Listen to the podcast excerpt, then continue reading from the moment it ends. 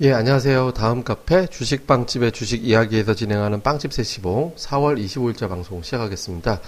예, 세시봉이 아니라 뭐 거의 뭐 밤시봉이 됐는데 제가 오늘 외부에 회의가 있고 막 그러다 보니까 어쩔 수 없이 조금 늦게 시작하게 됐네요. 뭐 이 부분 좀 양해를 부탁을 드리겠습니다.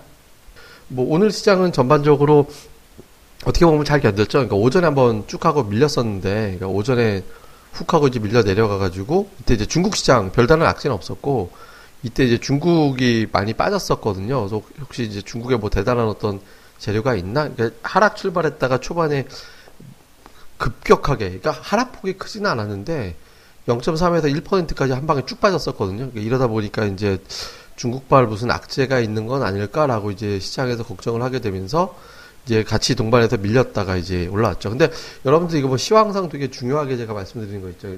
오늘 아침에 제가 이게 시장 빠질 때 뭐 말씀드렸던 게 뭐였냐면 이거 뭐 9시 반 저점이 10시에 깨졌기 때문에 오늘 시장 힘껏 올라와 봐야 약보합밖에 안 된다. 아마 약 선전하면 약보합일 거다. 이렇게 이제 플러스 마감이 쉽지 않을 거다라고 이제 말씀을 드렸었는데 그러니까 보통 이게 되게 중요하거든요. 12시 이전에 아, 그러니까 9시 반 전에서 찍어졌던 저점이 12시 이전에 깨지는 날은 힘들거든요. 근데 뭐 말이 12시 대부분 깰려면 11시 전에 일단 깨지거든요. 오늘 그 정도 깨졌었기 때문에 시장에서 매수해서 끌어올려고 하는 주체가 없었다라는 게 확인이 된 거죠. 그러니까 매도 하던 애들이 좀 얇아지면 힘껏 올라갈 수 있는 게 약보합 정도니까 오늘 뭐 그 정도로 됐다라고 봐야 될 것 같습니다. 근데 시장이 뭐 무턱대고 올라갈 만한 요소는 없잖아요. 그러니까 미국 FMC도 있고 미국 기업들의 실적 발표, 그다음에 이제 우리 기업들도 이제 실적 발표가 좀 많이 이제 몰려 있는 상태고, 그러니까 정책이라든가 실적이라든가 이런 거에 대한 또 궁금증, 그다음에 이제 환율 조작국이 우리나라가 되네 만에 뭐 이런 안 될 것 같은데 뭐 안될 거다라는 분석이 우세하긴 하지만 되든 안 되든 여부를 떠나서 어쨌든 환율 조작국 자체가 이슈가 됐다라는 게 환율이 떨어지는 요인이 됐잖아요. 근데 만약에 안 된다, 그 환율이 일시적으로 또 올라가잖아요. 외국인들 입장에서는 또 환차선이 바로 생기니까 혹시 매매가 축소되지 않을까 이렇게 이제 또 계산하는 주체들이 나오게 되는 거거든요. 그래서 전반적으로 시장에 조금 편안하게 이제 올라가기는 좀 어려운 이제 그런 환경이었습니다. 근데 좀 변화가 생긴 게 있습니다. 그러니까 외국인들은 뭐 일관되게 계속 매수를 해주고 있어요. 그러니까 오늘 보면 외국인들이 4월 12일부터 하루도 안 걸르고 매수가 들어오고 있거든요. 그리고 4월 6일부터 계속 매수인데 11일 166억 빼놓고는 계속 매수입니다. 그러니까 외국인들 기조가 좋은데 오늘 주목해 볼 만한 건 뭐냐면 기관이에요. 그러니까 기관 투자자들이 코스닥을 223억을 샀거든요. 근데 코스닥을 200억대 매수한 게 4월 4일에 한 번 있었습니다. 근데 마지막으로 지금보다 더 많이 샀던 건 3월 10일 이후에 처음이거든요. 그러니까 기관 투자자들의 코스닥 매도가 드디어 멈춘 것이냐.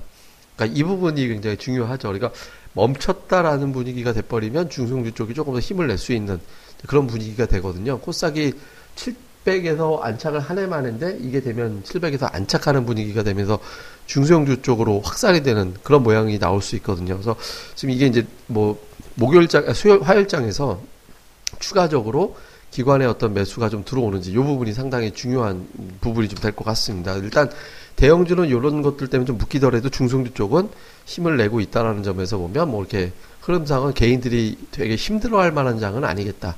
종목만 잘 골라놓는다면 뭐, 뭐 종목 골라놓으면 다 그런 장이긴 하지만 자, 그러면 어쨌든 오늘 장에서도 좀 특징적으로 움직였던 종목을 잘 보면 제가 이제 뭐 주구장창 말씀드렸던 게 이제 OLED 전기차 2차 전지 다음에 이제 제약 뭐 이런 거였잖아요. 근데 이제 2차 전지가 이게 터져요 전기차가 그죠? 엄청 터지고 있잖아요. 그러니까 예를 들어서 지금 대장주는 우수 AMS가 대장주 역할이 돼버렸는데 여기도 가고 유인텍 같이 조금 원래였다가 좀 안 가던 종목들도 움직임이 나오고 있죠. 다음에 이제 에코프로 가장 실적이 좋은 어떤 2차 전지 관련주로 부각이 될 거다. 에코프로, PNT, 다음에 후성, 다음에 PNE 솔루션 이거 다 움직이고 있거든요. 제가 차트가 비슷해서 이런 종목들 다 맞춰서 아마 깔맞춤 된 걸로 봤을 때는 다 움직일 것 같다. 그러니까 이렇게 단발적인 테마라면 그러니까 개별적인 종목은 힘을 내기 어렵지만 합쳐지면 이게 테마인가 보다라고 해서 수급이 이쪽에 더 붙게 되거든요.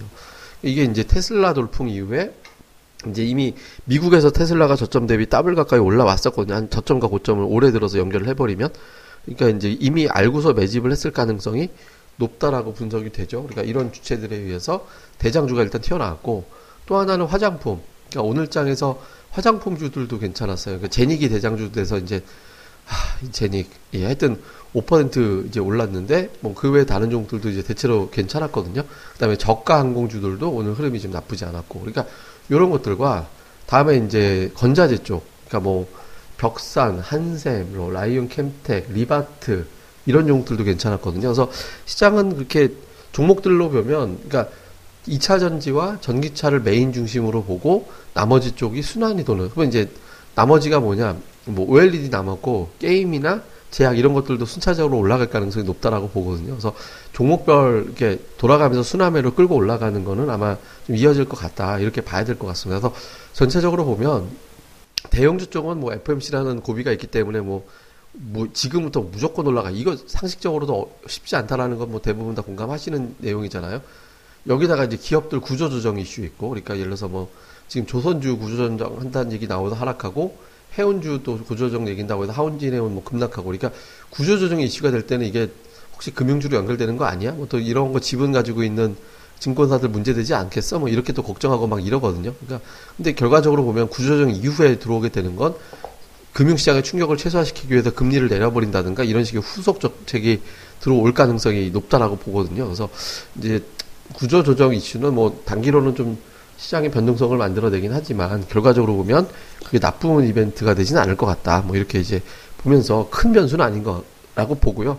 지금은 오히려 이제 FMC 전후에서 외국인 투자자들이 FMC를 어떻게 해석을 할 건지. 그러니까 FMC 결론은 금리 안 올릴 거고 다음에 금리 올릴 가능성이 높다라는 취지 정도 나올 거 아니에요. 근데 이번 넘어가면 다음 FOMC는 6월이거든요. 그러니까 금리를 이제 해석을 어쨌든 천천히 올리겠네라는 식으로 해석을 할 거라면 그러면 이제 증시가 올라가게 될 거고 외국인들도 선물 매수로 반응을 하겠죠. 그렇게 해석을 할 거라면 준비를 그게 아니라 증시가 내려가는 쪽으로 얘들이 마음을 먹는다면 이제 주식시장이 좀 빠지고 다음에 이제 또 흔들리는 형태 저 저기 저저 지금 반대로 선물 매수를 잡아주면서 위로 빵 올리고 이런 형태가 꾸려질 가능성이 높거든요. 그래서 요거는 이제 선물 동향 보면서 나중에 우리가 결론은 똑같이 나 있는데 해석을 어떻게 할 건지는 외국인 선물이 어느 쪽으로 쏠려가는지 보면서 판단을 해야 되거든요. 그래서 그거 보면서 이제 시황을 보면 된다. 다만 지금 대형주 시황은 그렇게 묶여 있는 반면에 그러니까 중소형주들은 좀 활발하게 움직임이 좀 나오고 있고 하니까 뭐 메인 전기차, 2차 전지 메인 종목들 이외에 뭐 다른 종목들 계속해서 꾸준하게 관심권에 두면서 꾸려서 가면 좋겠다. 이제 이렇게 마, 아, 정리를 하면 될 것 같습니다. 그래서 좀 시장이 약간 좀 저기 재미없는 것 같지만 종목들별로는 은근하게 올라오기 시작하잖아요. 뭐 이런 거 그냥 그러려니 하고 잘 기다리고 좋은 종들 들고 기다리시면 될 것 같습니다.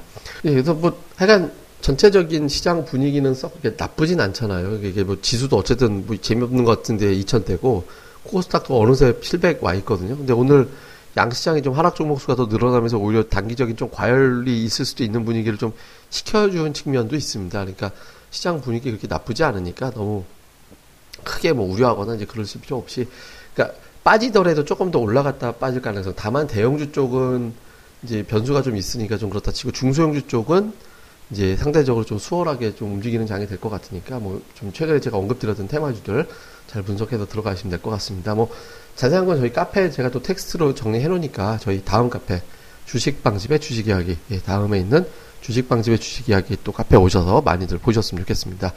예, 그럼 하루 잘들 마무리 하시고요. 저는 또 다음 시간에 뵙겠습니다. 감사합니다.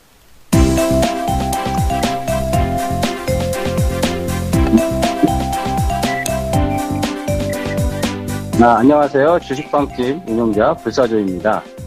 주식 투자하기 참 답답하시죠? 어, 공부하자니 배울 곳이 마땅치 않고 또 여기저기 이상한 광고에 혹해서 가입했다가 낭패만 당하고 이런 답답한 투자자분들을 위해 저희가 VIP 빵집을 열었습니다. 어, 실전 투자대 1위 출신의 공략들 발급법, 차트 전문가의 매매 극소, 시황 전문가의 쉽게 이해되는 오늘장 브리핑, 그리고 저희 멤버가 직접 탐방해서 알아낸 다양한 기업 정보를 정리해 드립니다. 부담 없이 편안하게 가입할 수 있는 신한 VIP 빵집에 많은 가입과 관심 부탁드립니다. 자세한 내용은 다음 카페 주식빵집의 주식 이야기에서 직접 확인하시기 바라고요. 문의 전화는 010-3043-0909 0909입니다. 010-3043-09없다. 네, 두번 기획해 주세요. 네, 감사합니다.